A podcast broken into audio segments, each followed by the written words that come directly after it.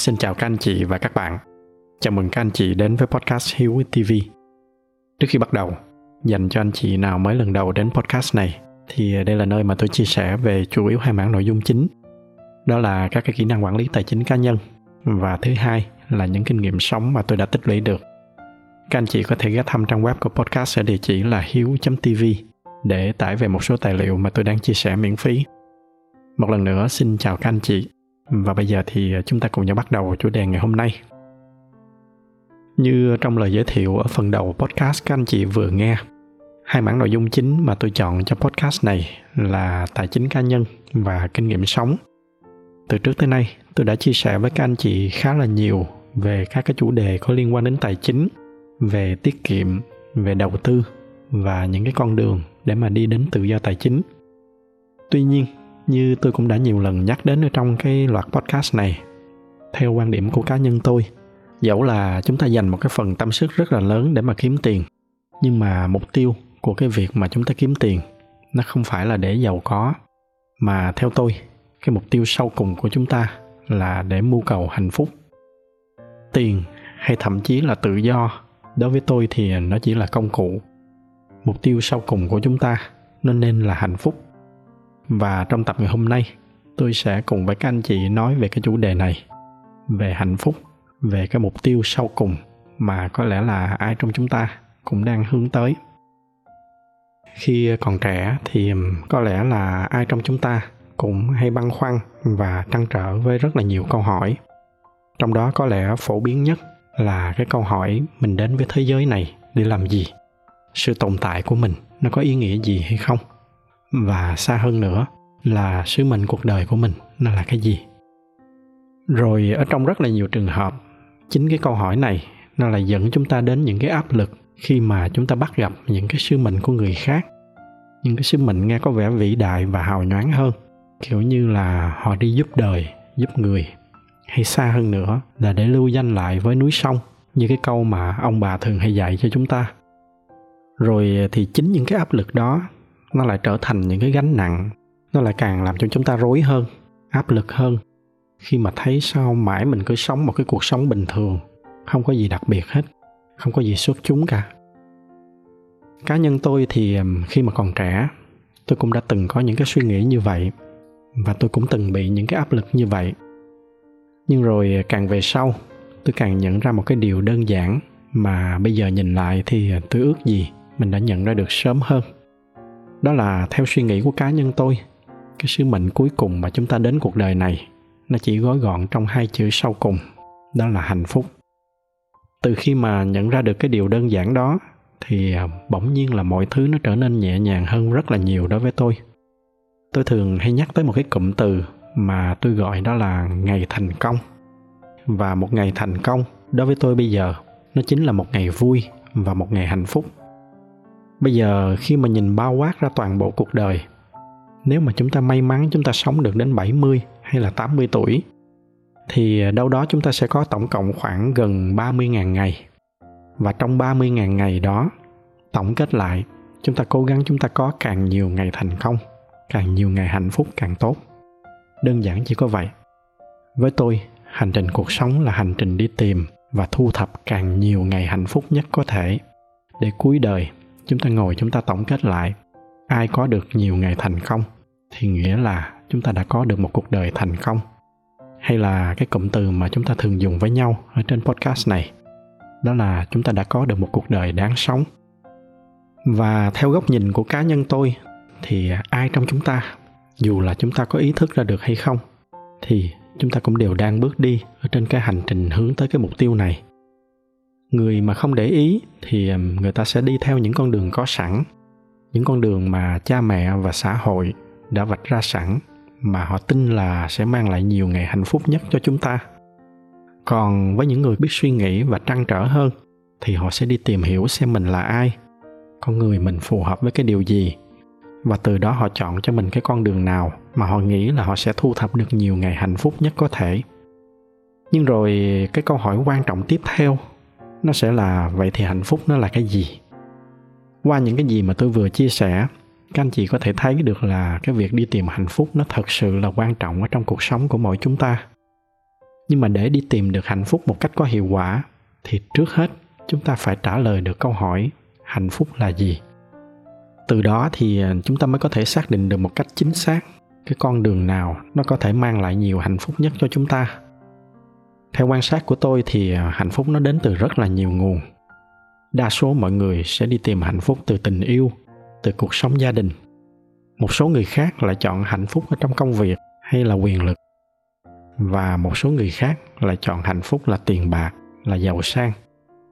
Riêng tôi tôi chọn cái con đường hạnh phúc thông qua sự tự do. Có lần ở trên một cái tập podcast trước đây, tôi có chia sẻ là tôi rất là thích cái câu tiêu ngữ của nước việt nam chúng ta dành cho anh chị nào chưa biết thì tiêu ngữ nó chính là cái câu ở bên dưới cái quốc hiệu ở trong những cái văn bản chính thức. Và câu tiêu ngữ của chúng ta đó là độc lập, tự do, hạnh phúc. Và nếu mà để ý thì các anh chị sẽ nhận ra là hầu như tất cả những cái nội dung mà tôi chia sẻ ở trên podcast này nó đều xoay quanh cái công thức đó. Nhưng mà tất nhiên là nó ở một cái tầm mức nhỏ hơn.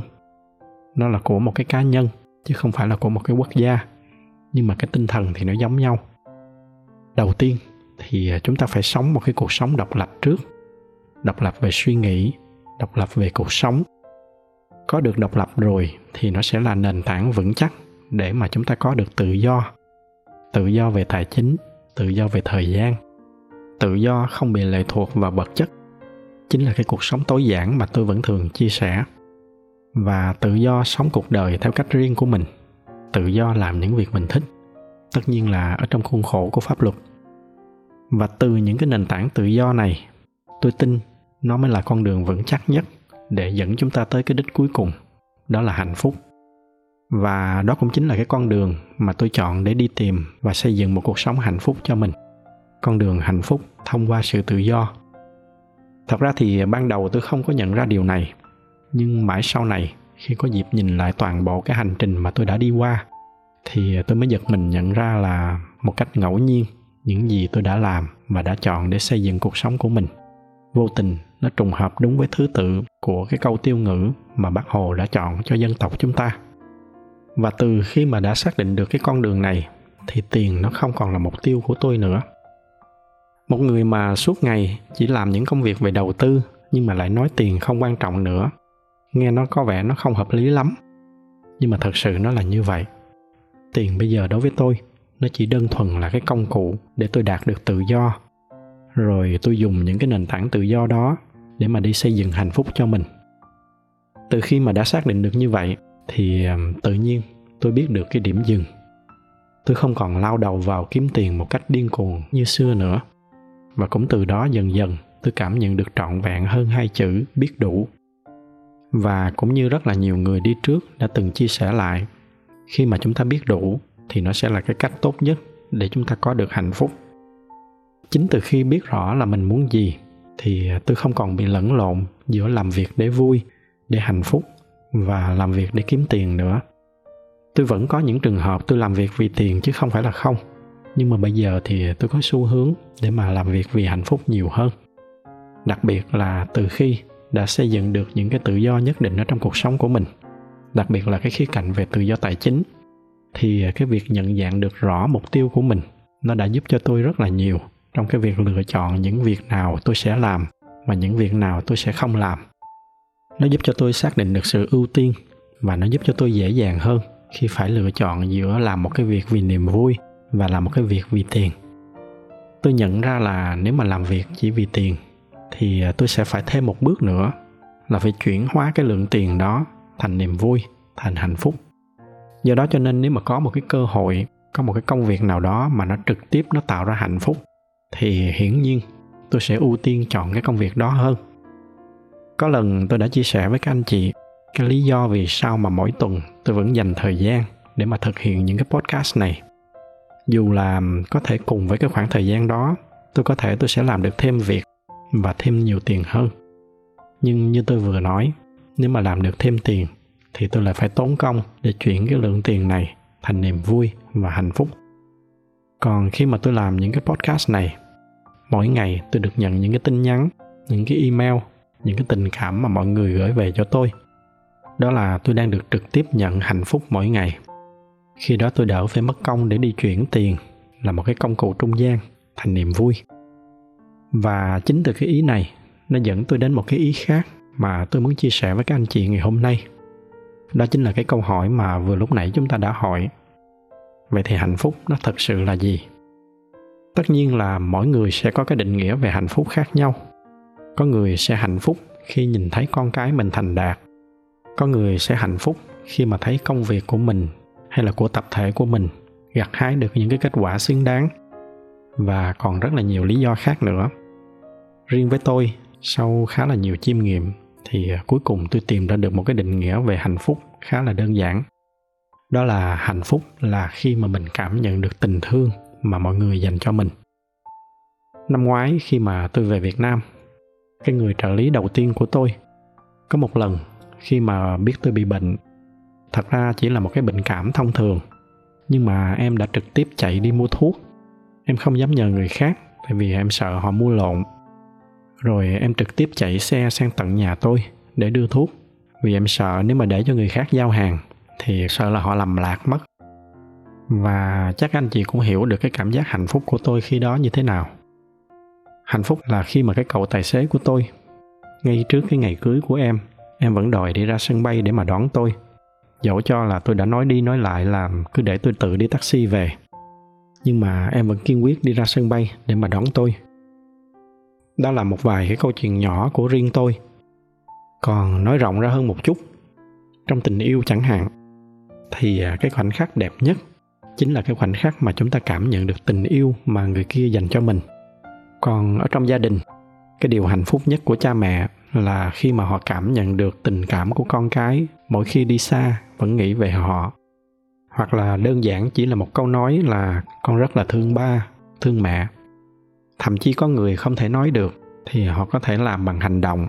Nhưng mà tự chung lại thì nó đều xuất phát từ tình thương mà chúng ta dành cho nhau. Cái điều đó nó mới tạo ra hạnh phúc. Kể cả là trong công việc, hạnh phúc nó không phải là khi mà chúng ta tăng lương cho ai đó. Cái việc tăng lương nó chỉ mang đến niềm vui. Còn để mang tới hạnh phúc cho nhân viên thì chúng ta phải thật sự quan tâm tới họ, thật sự dành tình thương cho họ. Ví dụ khi mà họ làm một việc gì đó tốt chúng ta thưởng cho họ vài triệu hay là vài chục triệu thì nó chỉ mang tới niềm vui. Nhưng chưa chắc nó đã mang tới hạnh phúc. Nhưng cũng cùng cái hành động đó, khi chúng ta tập hợp mọi người lại, chúng ta biểu dương họ trước một cái tập thể của công ty. Chúng ta dùng những cái lời lẽ chân thành để họ thấy được là chúng ta rất là trân trọng và tự hào về những việc mà họ đã làm. Đó chính là cái lúc mà chúng ta mang tới hạnh phúc cho họ và sau bao nhiêu năm làm quản lý thì um, tôi rút ra cái kết luận là chỉ có cách tạo ra được hạnh phúc cho nhân viên thì chúng ta mới xây dựng được một cái văn hóa công ty vững mạnh. Còn nếu mà chúng ta chỉ chăm chăm chúng ta tạo ra niềm vui thì khi hết vui, nhân viên họ sẽ bỏ đi và chúng ta cũng không có lý do gì để trách họ hết. Đáng tiếc là có rất là nhiều doanh nghiệp đang đổ rất là nhiều tiền chỉ để mua niềm vui về cho nhân viên, nhưng mà người ta lại quên mất cái việc là tạo ra hạnh phúc cho nhân viên để tạo ra niềm vui. Thật ra nó không khó, nhưng mà để có được hạnh phúc thì nó khó hơn rất là nhiều. Có được hạnh phúc, chắc chắn là sẽ có niềm vui. Nhưng có niềm vui thì chưa chắc là nó sẽ kèm theo hạnh phúc. Chúng ta có thể dễ dàng đổi tiền lấy niềm vui, nhưng mà hạnh phúc thì khó hơn. Bởi vì có rất là nhiều loại hạnh phúc mà chúng ta không thể nào mua được bằng tiền. Và điều đó cũng trả lời cho câu hỏi vì sao mà tôi vẫn tiếp tục cái hoạt động podcast của mình và trong tương lai tôi sẽ còn làm thêm những cái hoạt động khác nữa. Đơn giản bởi vì nó mang lại hạnh phúc cho tôi. Hạnh phúc khi mà tôi cảm nhận được những tình cảm mà mọi người dành cho tôi. Ba tôi là một người ở trong quân đội, cho nên ông không ngại nói về cái chết. Và ba tôi thường nói là thành công của một người sẽ được cân đong đo đếm khi mà cuối đời mình nằm xuống, có bao nhiêu người sẽ đến thắp cho mình một nén nhang. Và với những gì mà tôi đang làm tôi tin là nếu bây giờ chẳng may mà tôi nằm xuống, thì có lẽ là tôi sẽ nhận được không ít những cái nén nhang của các anh chị khắp nơi trên thế giới. Và cái điều đó nó cũng là lý do mà mỗi khi mà tôi nhận được lời khen của ai đó là công việc mà tôi đang làm là đang giúp đời, giúp người gì đó. Nhưng mà những lúc như vậy, tôi thường trả lời với họ là tôi rất là cảm ơn khi mà mọi người trân quý những việc tôi làm như vậy. Nhưng mà tôi xin phép không dám nhận bởi vì tôi luôn nghĩ là tất cả những gì mà tôi đang làm, nó chỉ đơn giản là tôi làm vì chính bản thân tôi. Tôi chỉ đang đi tìm hạnh phúc cho chính bản thân mình mà thôi. Cho nên kể ra thì nó không phải là cái gì vĩ đại cao siêu hết. Và chính cái điều này nó cũng dẫn tôi đến cái ý sau cùng mà tôi muốn chia sẻ với các anh chị trong tập ngày hôm nay. Đó là chúng ta hãy cứ sống vì chúng ta trước, chúng ta cứ hạnh phúc đi đã, rồi thì chúng ta mới mang lại hạnh phúc hay là giá trị cho người khác được chúng ta đừng cố đi đánh đổi cái hạnh phúc của mình để hy sinh cho người khác. Bởi vì khi mà chúng ta không hạnh phúc, thì chúng ta không thể nào mang lại hạnh phúc cho người khác được. Cái quan niệm này nó được tôi áp dụng trong rất là nhiều trường hợp khác nhau, bao gồm ở trong cả cái chuyện tình cảm. Xưa nay tôi luôn tin là khi mà chúng ta hạnh phúc, thì chúng ta mới có thể mang lại hạnh phúc cho những người mà mình yêu thương. Chúng ta đừng nghĩ đó là ích kỷ, mà kể cả nó có là ích kỷ cũng được nếu ích kỷ mà cái sự ích kỷ đó nó đều mang tới hạnh phúc cho tôi và cho những người tôi yêu thương, thì tôi sẵn sàng ích kỷ. Và đơn giản chỉ có vậy. Định nghĩa về hạnh phúc đối với tôi bây giờ, nó chỉ đơn giản là khi mà chúng ta cảm nhận được tình thương mà người khác dành cho mình. Và dựa trên cái định nghĩa đó, tôi đang sống mỗi ngày để mà đi tìm hạnh phúc từ những cái việc như vậy. Tôi hy vọng là những cái chia sẻ này nó đã ít nhiều, nó mang lại những cái giá trị hữu ích nào đó cho các anh chị. Tôi xin kết thúc lại những cái chia sẻ của mình trong tập ngày hôm nay lại tại đây. Nếu mà thấy những cái nội dung này là hữu ích thì nhờ các anh chị chia sẻ thêm cho bạn bè và người thân của mình. Ngoài ra thì như thường lệ, bởi vì cái giải thuật của youtube, họ ưu tiên cho những video có nhiều like. Cho nên nếu mà thích video này thì nhờ các anh chị bấm thêm vào cái nút like để giúp cho podcast của chúng ta có nhiều người biết hơn nữa. Xin cảm ơn sự theo dõi của các anh chị và chúc các anh chị có một buổi tối cuối tuần bình yên.